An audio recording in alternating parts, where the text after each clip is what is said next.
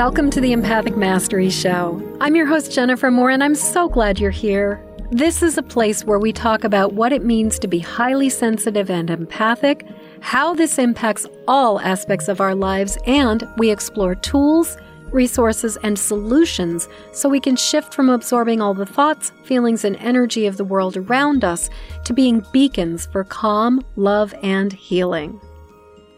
Hey there, everybody. I'm back. And today I have the amazing guest, Magic Barclay. And let me just read a little bit of Magic's bio right here. Magic has been a single mother of two for the past 10 years. In that time, stress and the roller coaster of life has seen her face her mortality a number of times. That sounds like quite the story.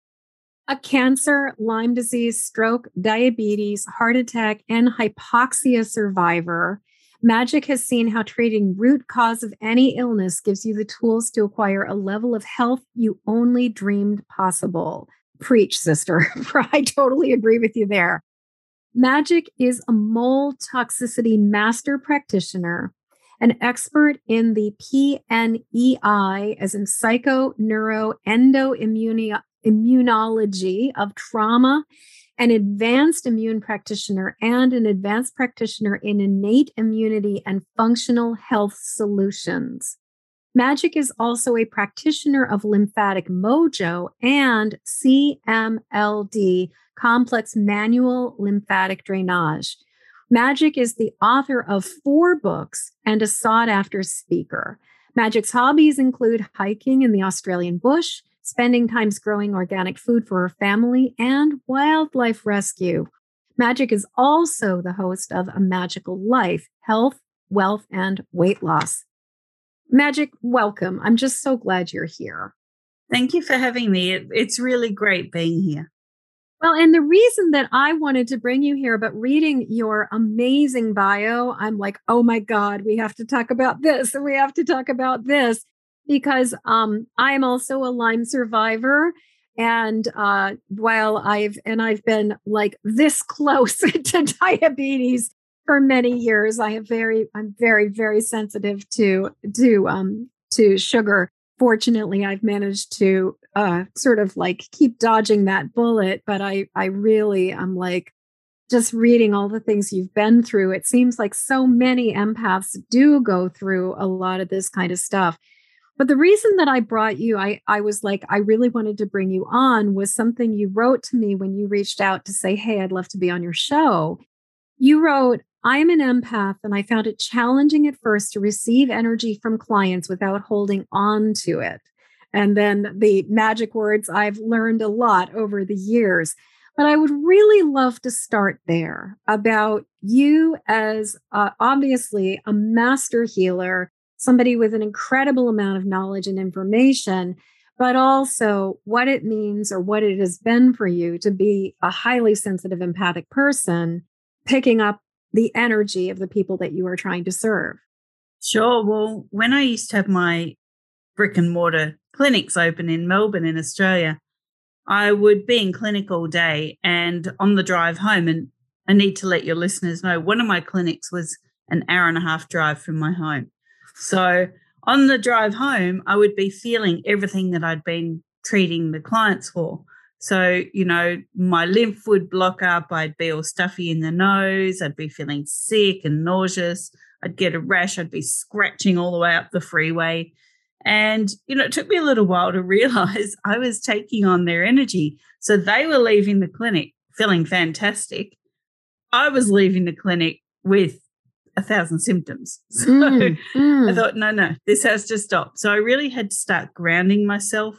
I increased the amount of essential oils I was using on them so that that was a barrier to any uh, microbes, any pathogens that were coming to me. Uh, I used crystals in my car. So it sounds a bit woo woo, probably not to your listeners. Not to my listeners. No, no. to some people yeah. it does. So I would have a little bag of crystals in the car. In fact, it still lives in my car now. Mm-hmm. And uh, only comes out for full moon cleansing now. So I found that I had to do these things to protect myself because yes. I couldn't stop taking the energy from them because that's part of the treatment. but I had to stop taking it on to myself. Yes. Yes. Well, and what a big difference. You're just you're just speaking about something that's so incredibly important for all of us who are empaths who choose the path of healer. Yes, we do need to engage with the energy and process the energy, but there's a really big difference between doing our work as healers and absorbing and taking on their energy. And so I'm curious like did you were you able to recognize at, at, the point where you started to be able to recognize that you were that you were actually taking it on and carrying it w- was there a point of sort of awareness and transition transition for you where you started to notice when you were actually doing things that were taking it on or absorbing it? Yeah and you know i'm glad you asked that question. It sounds weird but it was pretty much right on the halfway mark of any consultation Hmm. So the hmm. first half was like they were releasing, I was storing it up. And then the second half, I was taking it on. So I had to halfway, that's when I worked out halfway. I put more essential oils on my hands. You know, I, I have some around my neck. So I would stop halfway through a consultation. And I, I have a wearable that I often wear. I'm not wearing it today, I'm wearing a Tesla plate, but I would top up my wearable with essential oils halfway. Mm, so mm-hmm. that way I wasn't inhaling anything, I wasn't taking it in through my hands. And, you know, that was kind of a game changer for my treatment. Mm, mm. I don't know if you were were ever a first generation Star Trek fan.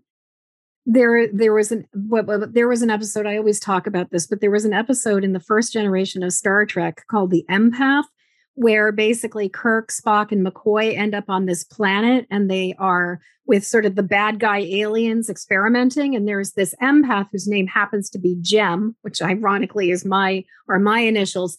And basically she just goes over and she like lays hands on the wounded crew members and she takes on all their pain. And suddenly it's like the bruises go from like, you know, Spock or McCoy's face to her face and then she just crumbles in a heap. For me, that was the very first exposure I had to what it means to be an energy healer. Like that's what I thought you were supposed to do was just like be this siphon that just takes everything off of people and somehow like we're just going to transmute it for them. So I don't know like if like how you learned to be a healer, but that was certainly my very first exposure to healing. I was lucky to learn to be a healer from my grandparents. So my grandfather was a compounding pharmacist, and my grandmother was just a grandmother back then in the 70s and 80s. And so, you know, she would go to her little kitchen garden and have herbs there. She would put aloe straight on me if I burnt myself. You know, I remember once falling over and I was an accident prone child. So I was always falling over. My knees now at 50 tell the tale of someone that didn't didn't handle gravity too well as a child. let's put it that way. And I remember her actually grabbing dirt at one point and putting that on one of my knee scrapes. Mm-hmm. And I said, Nana, aren't we supposed to be cleaning this? You know, aren't we supposed to be disinfecting it? And she said, The skin isn't broken. It's going to bruise. You need the minerals from the soil. And I went, Oh, okay. and so, you know, that was my, luckily, my first exposure to true healing. And that was, you need minerals. It's in mm. the dirt. Let's mm. do that. Mm.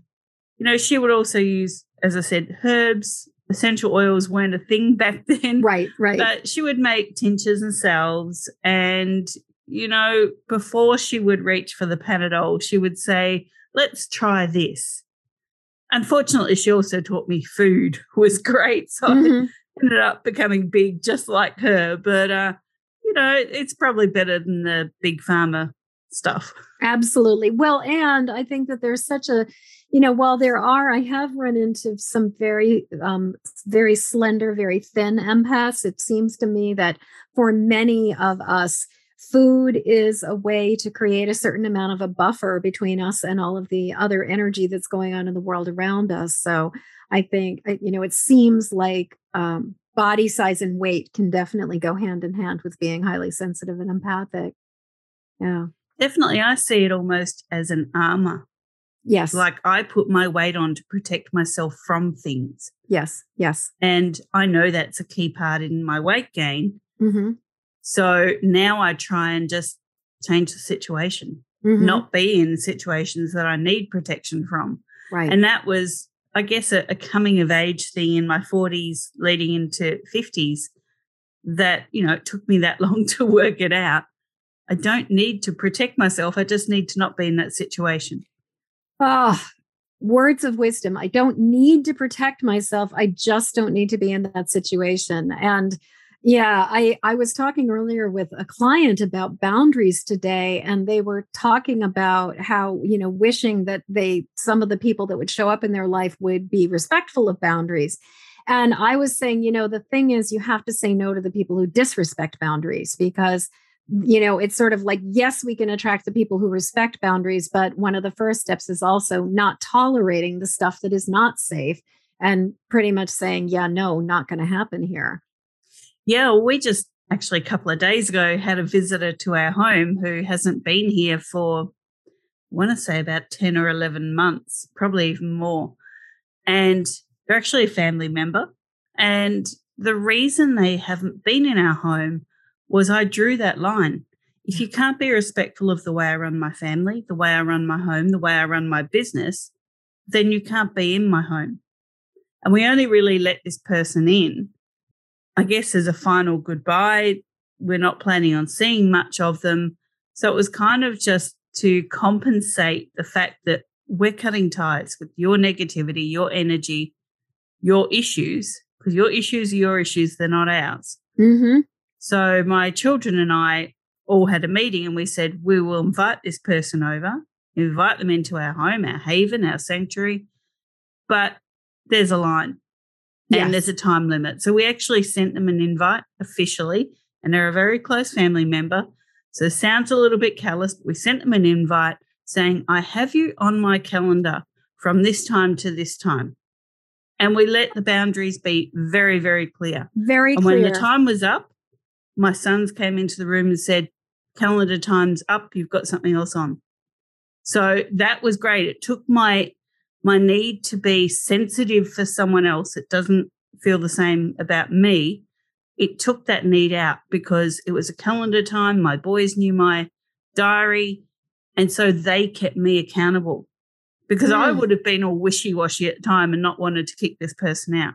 So I don't want them to feel bad right. even though they make me feel bad. Right.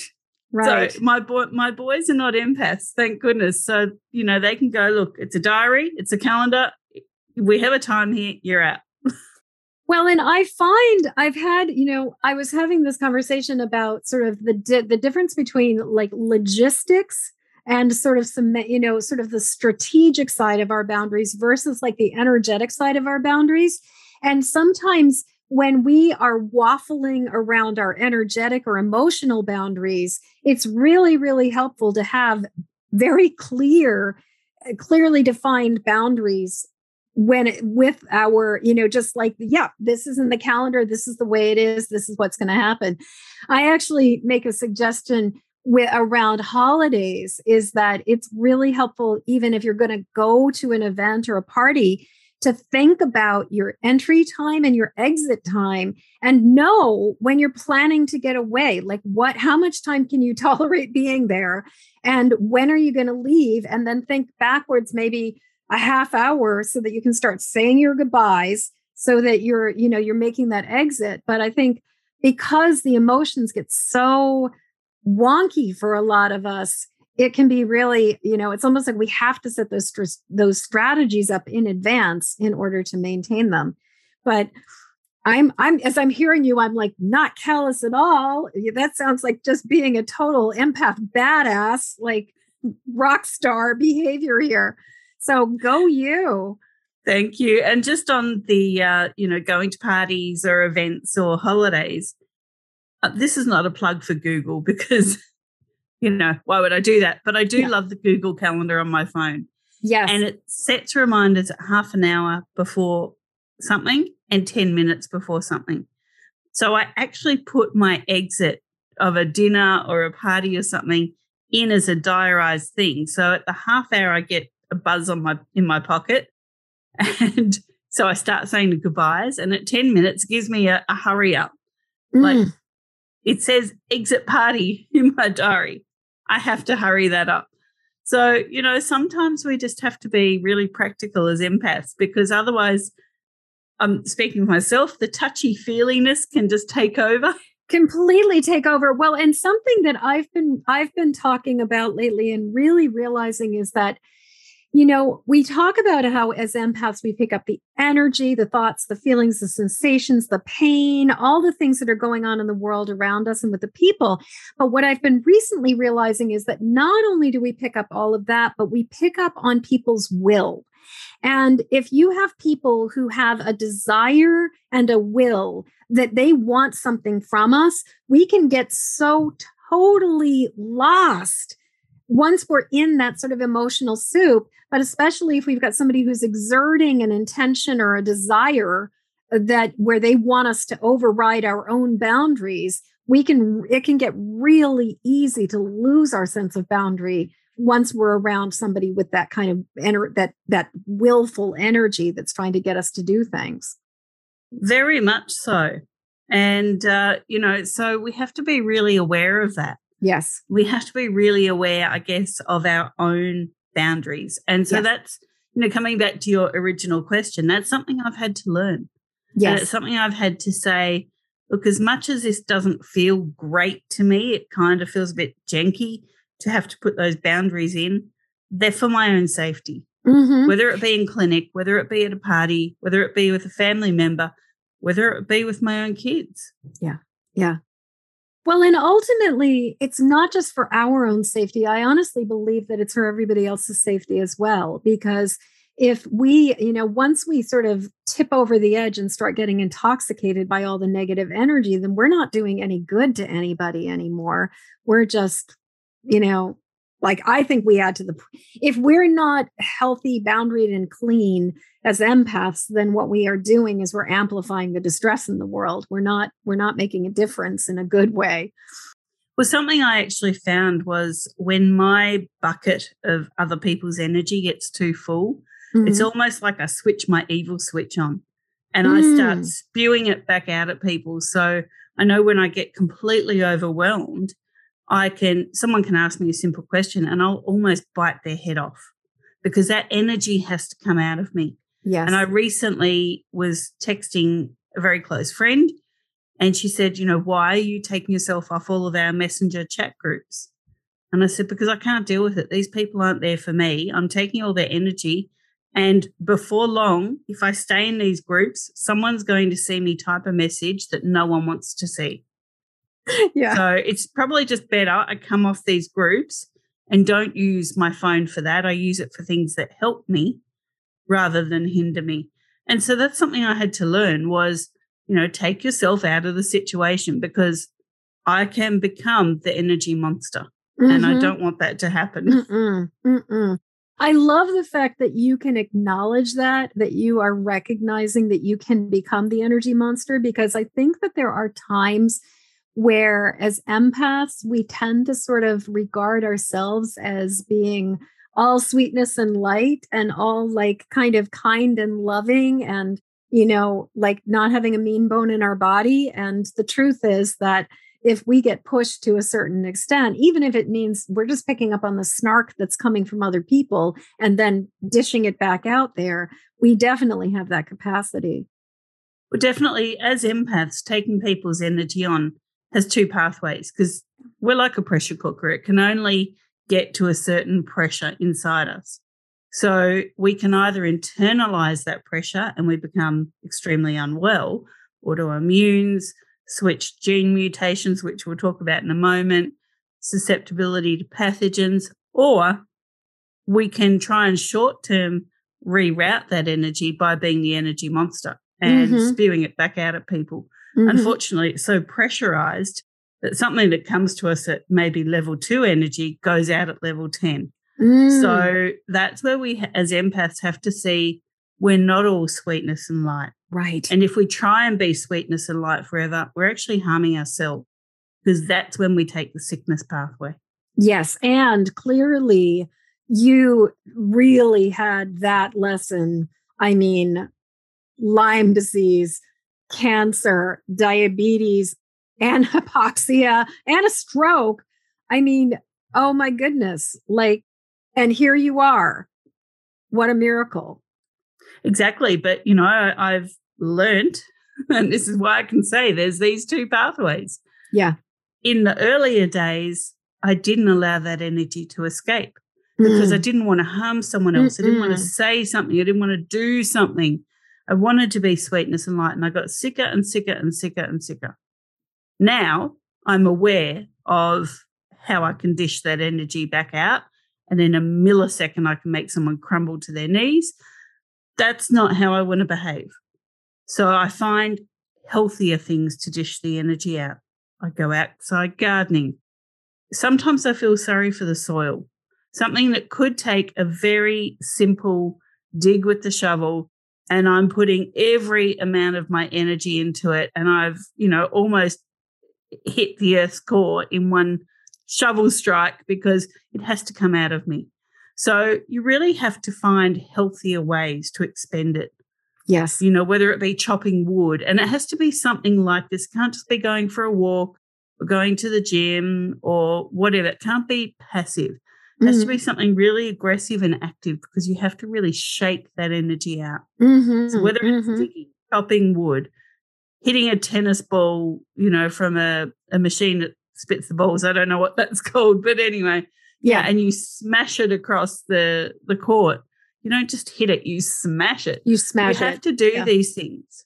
Yeah, you just reminded me of so many years ago in a galaxy far, far away. I was ending a relationship, and I um, I was doing very woo thing of burying some stuff in the ground, but I had gone up to this area and i had i had my father's old like korean war like um like like folding shovel, military shovel.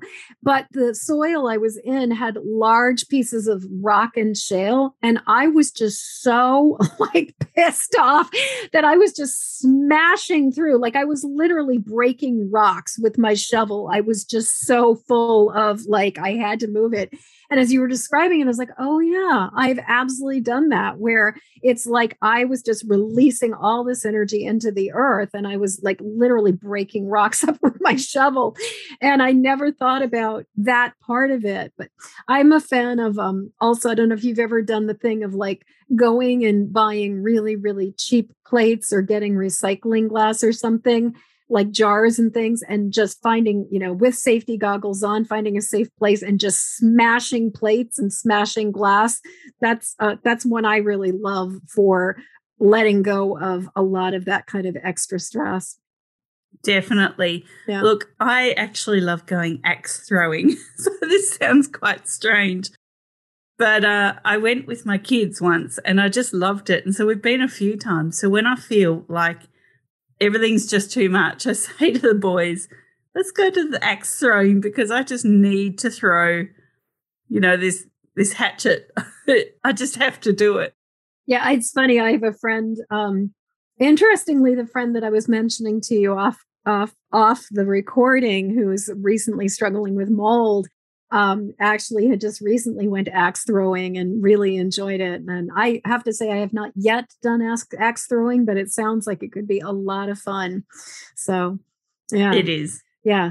Well, and I really love, I just want to sort of pull back out just the piece that you're talking about is that, you know, and this is something that I think is so like, what a jewel of wisdom. Every single, everybody who's listening, you guys listen to this piece that magic is basically saying, you know, as empaths, we're absorbing the energy and it goes into the pressure cooker and it has two avenues that it can come out.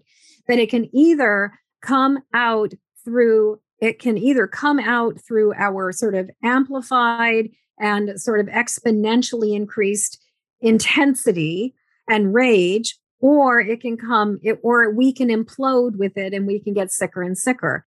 Uh, obviously, ultimately, we want to stop doing the things that cause us to absorb all of this stuff and make different choices. But there is that sort of transition period. So, um, I'd love to hear more about just sort of that journey from for you, the journey from like your body imploding on you to wellness. Yeah, well, what a journey it's been. it's uh, been quite a learning curve. So, I guess it comes down to the systems of the body. So, there's 13 systems of the body in total, and they all work interconnectedly. So no system works alone. And unfortunately, some of those systems will store trauma. So they'll store energy and they'll store trauma. In fact, at least half of them will do that. Mm-hmm. And we don't see this in a medical situation because they don't address energy. So, you know, in particular, we're looking at the lymphatic system, which holds waste. Well, that also holds wasteful energy. So any negativity, any toxins of any sort is stored in the lymph. We see that with, you know, a few systems that work with the liver. Well, we know the liver holds anger, fear, envy, resentment, and that doesn't have to be our own. So, you know, some of the energy that we store in the organs is actually something we're born with. Mm, mm-hmm. So there's there's a great graphic going around it. It's you know a lady who's pregnant and the fetus is there, and you see the pregnancy, and you know it says the the fetus holds her own trauma, her own energy. She holds the mother's. You know the mother came from an egg from her mother, so it was handed on. And this is something I realized through my own journey that, you know, in my childhood, I was never happy. Mm-hmm. Just, you know, even when things were great, and I didn't have a great childhood, but on the few days that it was great, I still didn't feel good. That wasn't my stuff. That mm-hmm. was my mother's and father's, that was my grandparents. You know, they came from a war situation in the early 1900s. So, you know, and then their parents. And so all this generational trauma yeah. was handed down. So my liver has struggled pretty much since my childhood. Mm-hmm. Mm-hmm. Well, children aren't born completely with their own issues. Right. They're born with other people's. Right. So was the anger that of my parents because they were unhappy before I was born? Was that anger that or the fear that of my grandparents who had to flee as babies yes. from their homeland? Yes. You know, this is something I had to look at. So in medicine, these body systems, as I said, they never work alone. When one falls down, another one picks it up. And this is where we see autoimmune happening. Mm-hmm. And, you know, autoimmune is not the cause, it's Mm-mm. the end condition. Exactly. It's the symptom. Exactly. So yes. it's it's the collection of numerous symptoms. Right, right. So we have to look at what triggered that first. Was it a pathogen? Was it you know, toxic thoughts? Was it someone else's trauma? Was it your trauma? You know, was it an imbalance somewhere? What caused that imbalance? Because the immune system is really the big guy. And yeah. the immune has to say, well, nothing else worked. Every other system's giving me this feedback. So now I'm just going to shut you down because mm. you're not listening, you're not stopping, you're not taking yourself out of the situation. You're not, and I'm not saying this is the client's fault. Modern medicine says that. Right. I don't say that. it's no. never your fault. It's a reaction to something that's happened. Absolutely. You haven't asked for it. I need to let you know that. And as empaths, sometimes we think, you know, we we asked for that. We took that on. No, we didn't. Mm-hmm. It's something that happened. Fact, not thought. Well, and I find that the thing is, as you were describing all the different factors, that in my work as a healer, I find that so often it's not just one thing. It's like multifactorial. You've got the inherited, you've got the inherited legacy of the epigenetic trauma and the, you know, gene mutations and things that are coming through. And, you know, that that meme that you were talking about, it, you know, it's like our mothers ovaries are inside of our grandmother. Our the egg that we were formed from was in our grandmother's body. Like, you know, it's like we were there in our grandmother's body. Part, at least half of us was there, you know, and so just, you know, but it's just there's so many different factors that contribute. And what I find over and over and over again is that part of it is that it's multifactorial. It's not just like one thing happened and that's why we're here. It's like so often it is so many different pieces that all are contributing to why we're experiencing what we're experiencing. Totally. So, yeah. this is why in medicine, we can't just use a blanket approach and say we treat the symptom. Yeah. Because that's not fixing anything. Well, you know, that's not fixing what happened 100 years ago for my grandparents. No. Well, and it's like I, I mean the absurdity of like the whole idea of of using um immune suppressants with autoimmune diseases, it's like I mean, from my perspective, I've always sort of had this thought of like, I see autoimmune diseases as like the symptoms of like, so somebody has lupus, somebody has thyroid disease, somebody has, you know, diabetes but the but the way i look at it is like autoimmune is what it's really about and it manifests in different ways for different bodies depending on vulnerability and weakness. But the thing is what the way i look at it is like it's like a body that is in such a state of distress that it's gone red alert and now it's just attacking itself. And my husband used to play this video game called bioshock and there's this sections where like there would be these turrets and it's like if you walked into certain rooms like the alarm system would just start shooting randomly at absolutely everything. And that's always been the image that i've had is that it's like our bodies become these incredibly overactive oversensitive alarm systems and it takes nothing for our system to be in on red alert. And you know and i mean i know i'm preaching to the choir here like you know but it just it becomes this incredible cascade where it just keeps going and going and going. Well, it's actually a little bit more simple than that. So the body never wants to harm you. It mm. never ever wants you to be unsafe. Mm-hmm. this is something i'm saying all the time.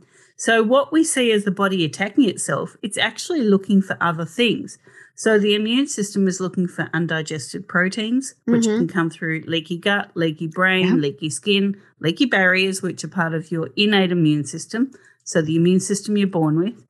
And so it's seeking out these proteins. It's also seeking out pathogens. Now, viral cells do not have a fatty coating, for example, right? So they're very easy for our immune system to see and destroy. So, what they do, because they want to survive as well in the host, which is us, is they steal the cholesterol that wraps around our nerves, the lipids. And so they steal that, and that's called the myelin sheath around the nerves yeah. to wrap themselves in because otherwise our immune system would kill them off. So this is what our immune system is trying to do is find these uncoated cells and destroy them. Unfortunately, then we start getting pain and things like fibromyalgia. And as empaths, I know that's quite a common thing. Yes. As is chronic fatigue. Yes. And the reason is because our nerves don't have the protective coating anymore. Wow. So, what I do now is I say, well, I'm looking for root cause. Is this an unaddressed viral cell? Mm-hmm. Is this a fungal issue? Is this a bacterial issue? Like, what is the cause of this? And so by looking at where trauma is stored, looking at the PNEI, which is the psychoneuroendoimmunology of trauma, so that's a common link from our thoughts and feelings, not just ours, but those that we've inherited through the neural system, through the endocrine system, into the immune system for a reaction, hence autoimmune.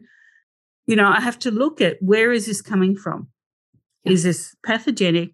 Is it psych- psycho origins? Or, you know, what is the deal going on here? So, you know, it's a bit of a fallacy that the body's attacking itself. It's mm. it's easy for us to think that, yes. but our body wants us to be safe. Yes. And and so I love I love that distinction that it's the body is still the body is trying to find the problem and unfortunately in within you know in that process the body you know parts of our body get affected by it. But i'm also wondering as you're speaking about the relationship to cholesterol which i mean i imagine you and i could have an entire episode just on cholesterol because I know I know from some of the things that I've read it's like for people to associate cholesterol with the cause of heart disease is like equating the fire truck to causing the fire that cholesterol is the body's attempt to reconcile not is not as the problem. But I'm wondering what the correlation between highly sensitive and empathic and possibly even the production of excessive cholesterol is in the body. Like i just i i come from a long line of highly sensitive, high strung, empathic, world class awfulizers who also happen to have very high, like genetically very high cholesterol, regardless of diet. So, I, as you're speaking, I'm just thinking, wow, is cholesterol yet another symptom of being an empath? Quite possibly. Yeah. But, you know, something that is a symptom of being an empath, and I've seen this a lot in practice, you know, the more empathetic people, the healers, the the carers. I'm seeing a lot of gene mutation. Yes, yes, so, yes. You know, we were talking a little bit off air about MTHFR. Right. Yes. And I have the homozygous mutation, as do my children. And I know quite a few empaths that do. So, you know, what is this? This is a liver pathway switching off. So there are six liver pathways. One is methylation, it turns certain compounds into bioactive forms of the compound, so it methylates them. Mm-hmm, mm-hmm. We can't do that. Mm-hmm. and or we can't do that properly. And so I'm actually seeing a lot of correlation between empaths and the MTHFR gene mutation, yes. as well as the COMT gene mutation. And so, what does this mean? It means that we can't methylate B vitamins in particular right. or iron right. or well there's a few or things folic there. acid. Yeah. Yeah if but yeah. these are things that we need for our energy. Right. Right. Right? So right. someone with mthfr you know when they're not feeling great because they don't just take a little dip in energy it's almost like they drop off. Yeah exactly. Yeah. well and so, when i when i first realized i had the um c677t like um, homozygous, like you know, coming from both sides of the both both sides of the fence. I I stopped using. I'd been taking a sublingual B vitamin that had cyanocobalamin and folic acid in it every single day. And within three days of stopping taking this this this supplement that I thought was supposed to be good for me, I felt like a new person because I was not gumming up my receptors with stuff that my body could not process anymore. And it was an amazing difference. But I'm so excited that you're talking about MTHFR because this is, I think, is such an inc- it, it's such I have intuitively sensed, but couldn't necessarily correlate. So I'm loving that you are validating my sense of it because if so far, anecdotally, pretty much all the empaths I've talked to, or mo- many of the empaths I've talked to, do have this gene mutation. It's wonderful to hear you saying, "Yep, this is another part of it." Yeah. So scientifically, yeah. you know, I mentioned the liver. The mm-hmm. liver has to process everything every thought, every feeling, every reaction, every chemical, every internal chemical, every internal chemical process. So everything goes through our liver. Our blood every single day goes through our liver. Nothing is not processed by the liver. Where does MTHFR occur? It's a liver issue. So when we're as empaths taking someone else's stuff on, you know, be it their energy, be it their thought patterns, be it their their illness markers, whatever, our liver has to process that. Now, if this switch of this gene has flicked off, how are we going to process that properly? So, to all the empaths listening, if you are particularly as I am attracted to the color green, that is a color of the liver. Mm. So is yellow. So we have to look at what colors are we attracted to? What kind of foods are we attracted to? You know, what thought processes occur often after each session with a client, what are you thinking? What are you telling yourself? Because that's all going through your liver. Mm, mm-hmm. Do you have right sided unexplained pain in, from your ear, your neck, you know, your, your breast, your chest?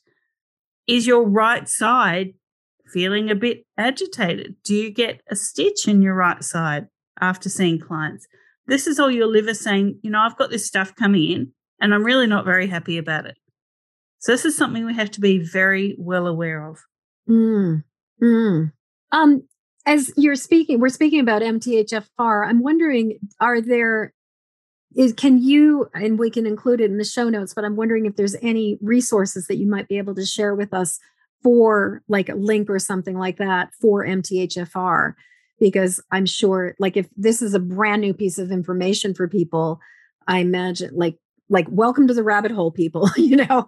There's a lot to there's a lot to learn about this there is look yeah. on youtube there's the mthfr doctors and mm. all they talk about is every facet of mthfr and i'm often finding myself watching some of their videos going okay that makes sense right that's something i missed so you know these people dedicate their lives to just mthfr awesome so, you know, on YouTube, there's some really great resources there. Dr. Eric Berg also talks about MTHFR.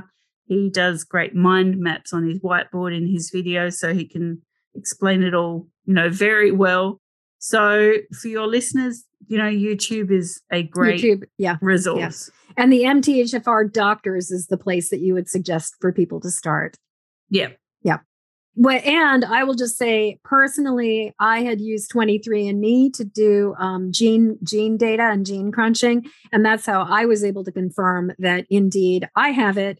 And I also ran my parents' DNA and discovered that they both, like, I basically inherited it from both sides.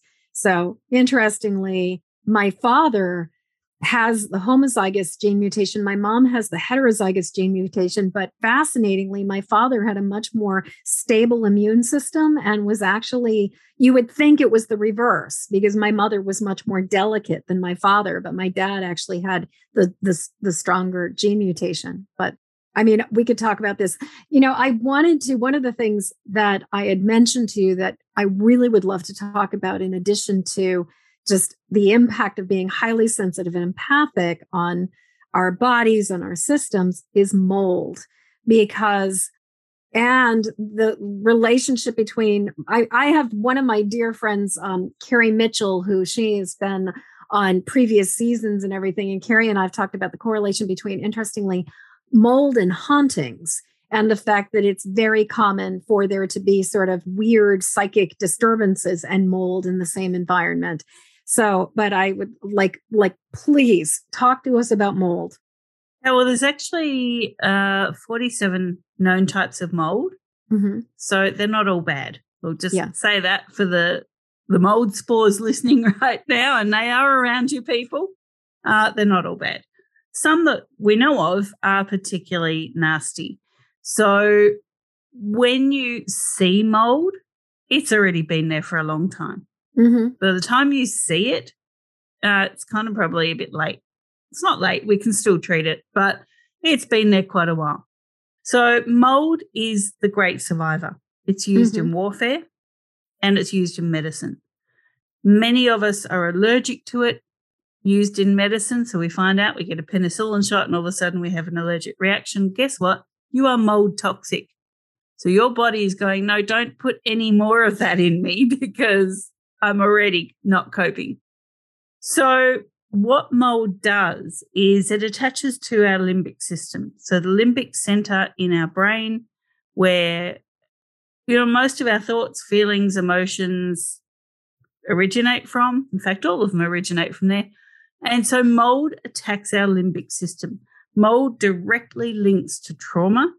It either reacts to trauma or it can cause further trauma. And unfortunately, because our liver has to process everything when we have mold toxicity, it can damage the liver as well. Mm, mm-hmm. Because it doesn't want the liver to say, get out, you're not meant to be here. Stop using those spores. You know, stop attacking this person's immune system. Get out. So, what's it going to do? It's going to survive. Yeah. Now, the difference between mold and other pathogens. So, we've got virus, bacteria, and other fungus. They're the big three pathogens, and parasites, Mhm. four. So, they don't particularly want you to die. You're the host. You're keeping them alive. You're giving them somewhere to live. Mold doesn't care. Mold is a decomposer because once you're done, it just moves on to the next thing in line.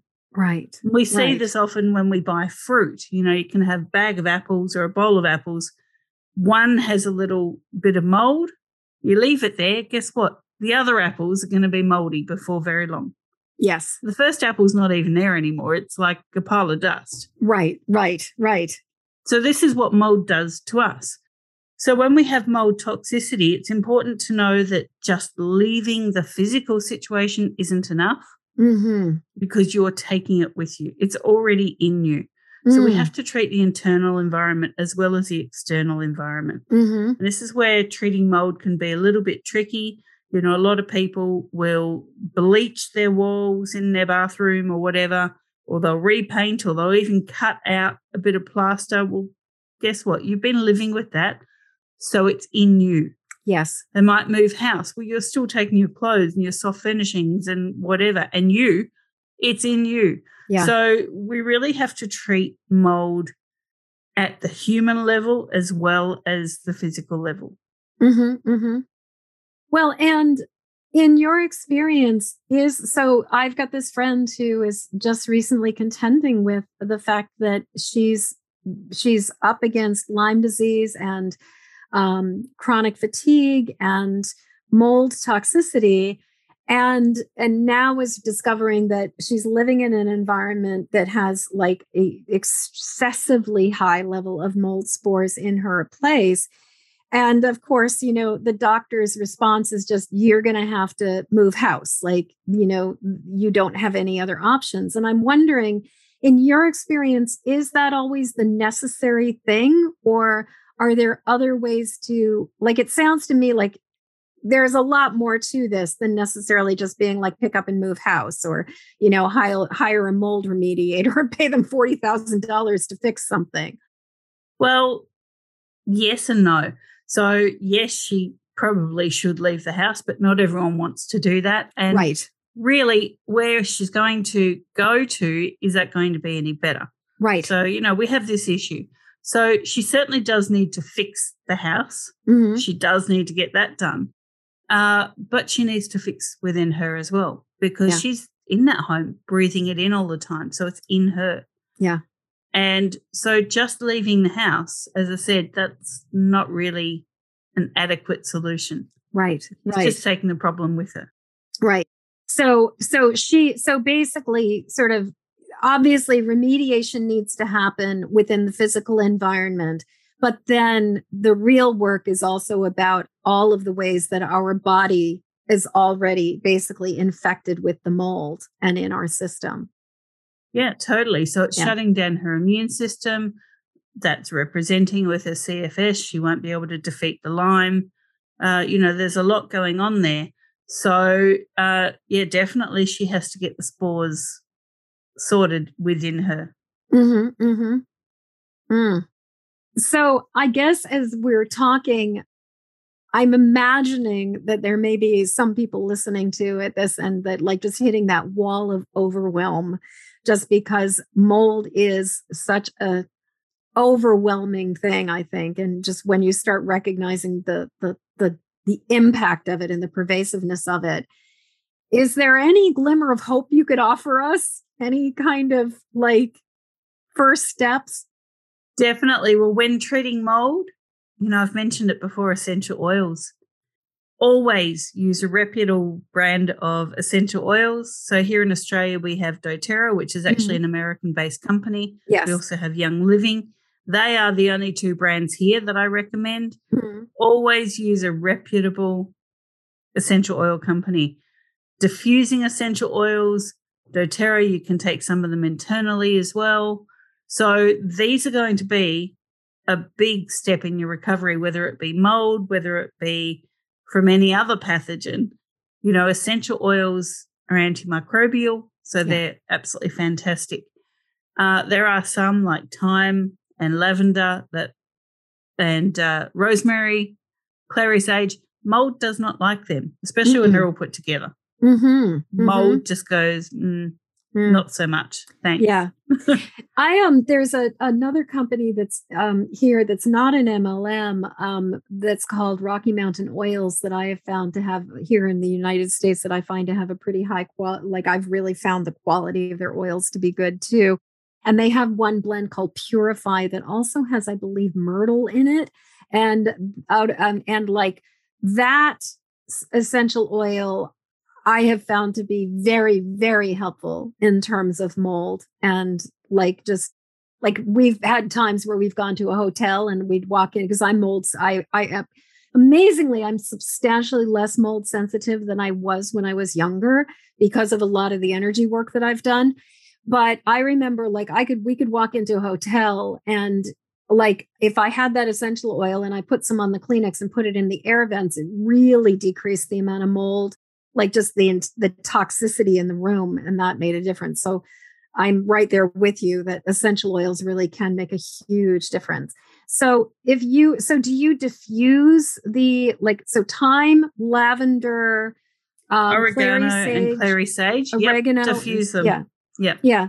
And yep. do you have a formula? Like do you use a particular like ratio of drops or anything like that or no, no I, am very haphazard with my essential okay. oils. You know, yeah. I'm not going to make it too difficult. It's like a splash here or a few drops there. And, yeah. You know, I use them every day. Yeah. Obviously, in practice with my clients, I'm a little bit more scientific with mm-hmm. it. But in my home, no, there's always some oils going on. In fact, there's some right over to my side at the moment. Nice. nice. So, yeah, you know, don't get too hung up on ratios. You know, always three to five drops in a diffuser of mm-hmm. any oil is a good kind of standard. Yeah, yeah. What yeah, just what a difference those those oils can make.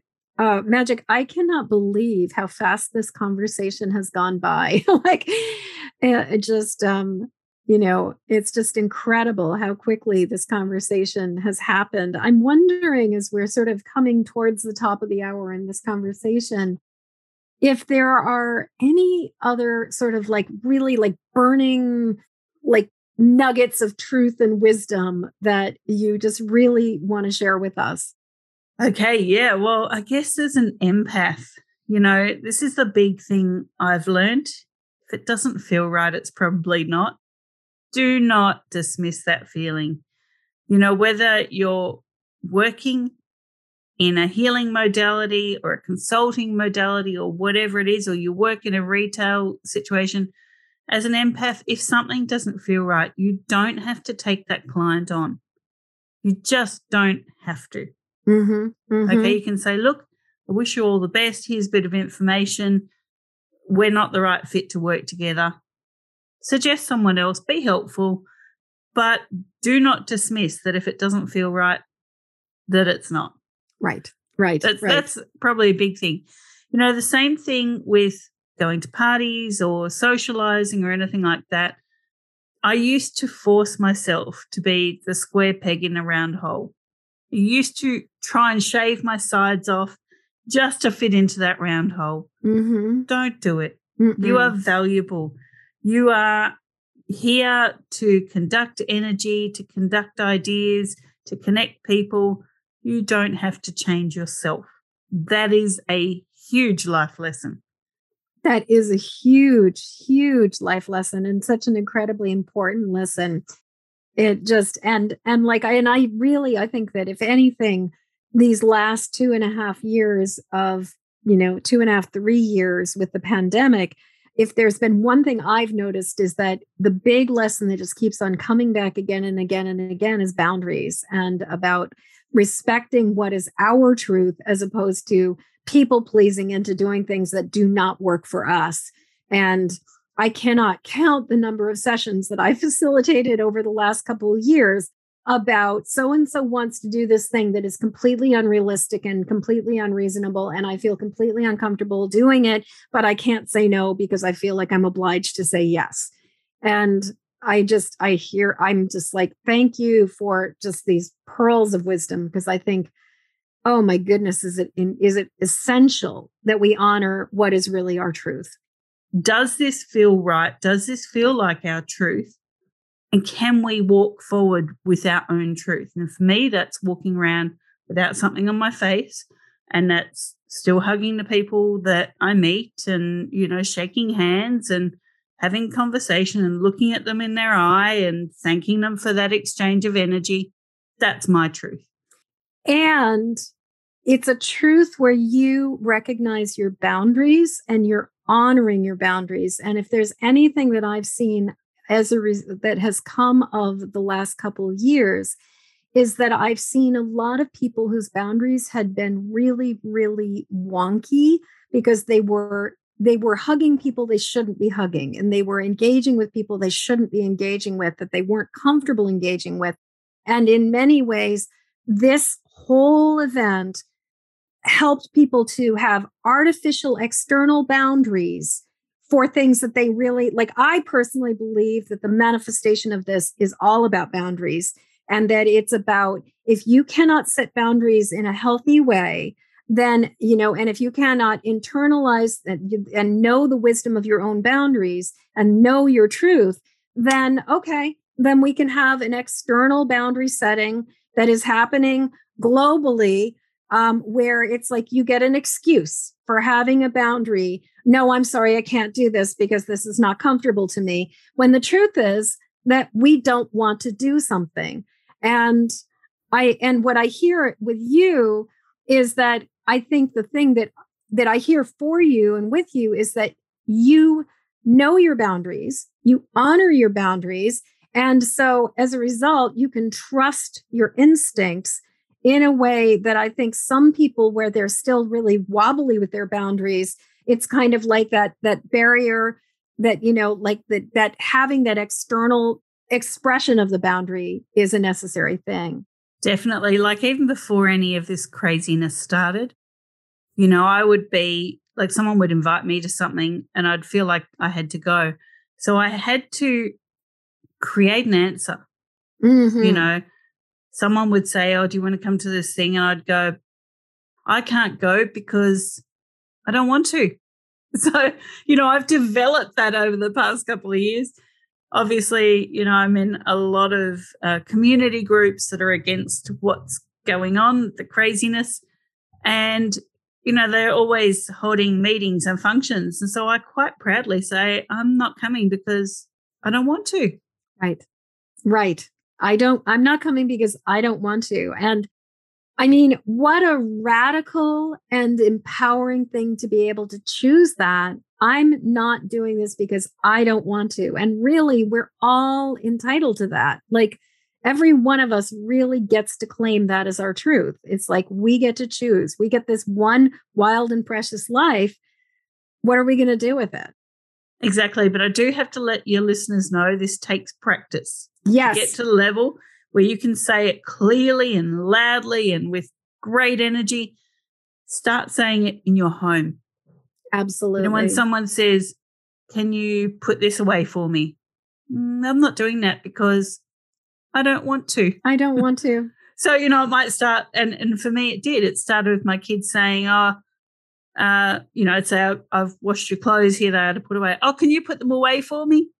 No. I'm not doing that because I don't want to. Oh. So start somewhere small, roll it out. But, you know, you can roll this out with clients. You can roll it out with work colleagues. You know, the person that says, you know, in the office, look, I want to leave early. Can you just finish this paperwork up? I'm not doing that because I don't want to.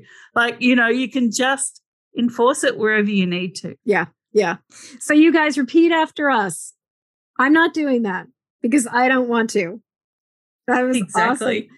Magic, this conversation has just been so rich and so awesome. Thank you so much for being with me and being a guest on this on my show. I'm it just you ah so many you've expressed so many amazing things and i just i'm sure there are just so many jewels of wisdom that people can take from this so how do people get in touch with you the best way is on our website so it's www.wholisticnaturalhealth wholisticnaturalhealth.com.au. We are an Australian company, and that's holistic with a W in front of Yes. it.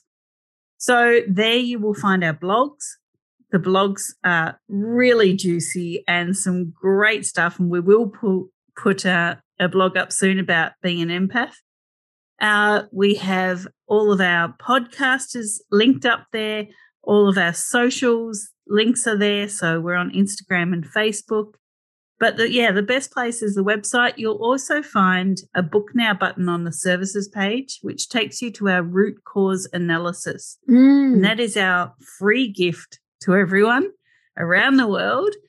And I was going to say it's a 17 page intake. I think I've only just now added another five pages to oh it. Oh my goodness.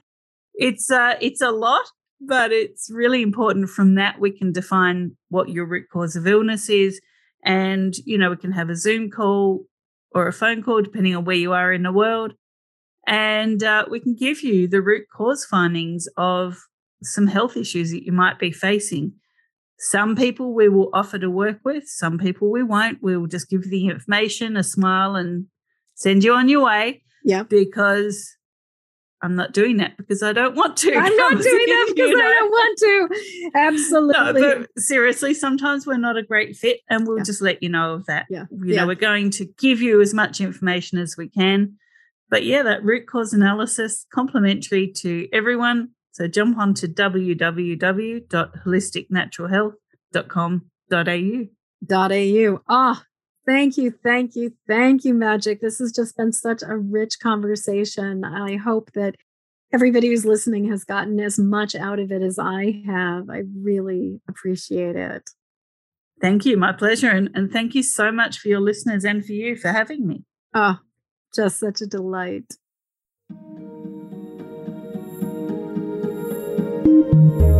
As we come to the end of this episode, I'd love to hear what you're taking from this show.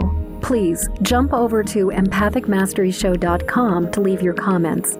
In the show notes, you'll find a link to grab your copy of my Empathic Safety Guide Three Basics for Finding Calm in the Eye of the Storm. And while you're there, please subscribe and follow this show. And thank you for your help sharing this show with the people who need it. Please help me to spread the word and send this podcast to friends or family members who need support living as highly sensitive empathic people. Then join me again when the next Empathic Mastery show airs. Okay, one last time. Hop over to empathicmasteryshow.com for your empathic safety guide. And until next show, shine on. We need you and your gifts here on this planet. So please don't judge your empathic rainbow by colorblind standards.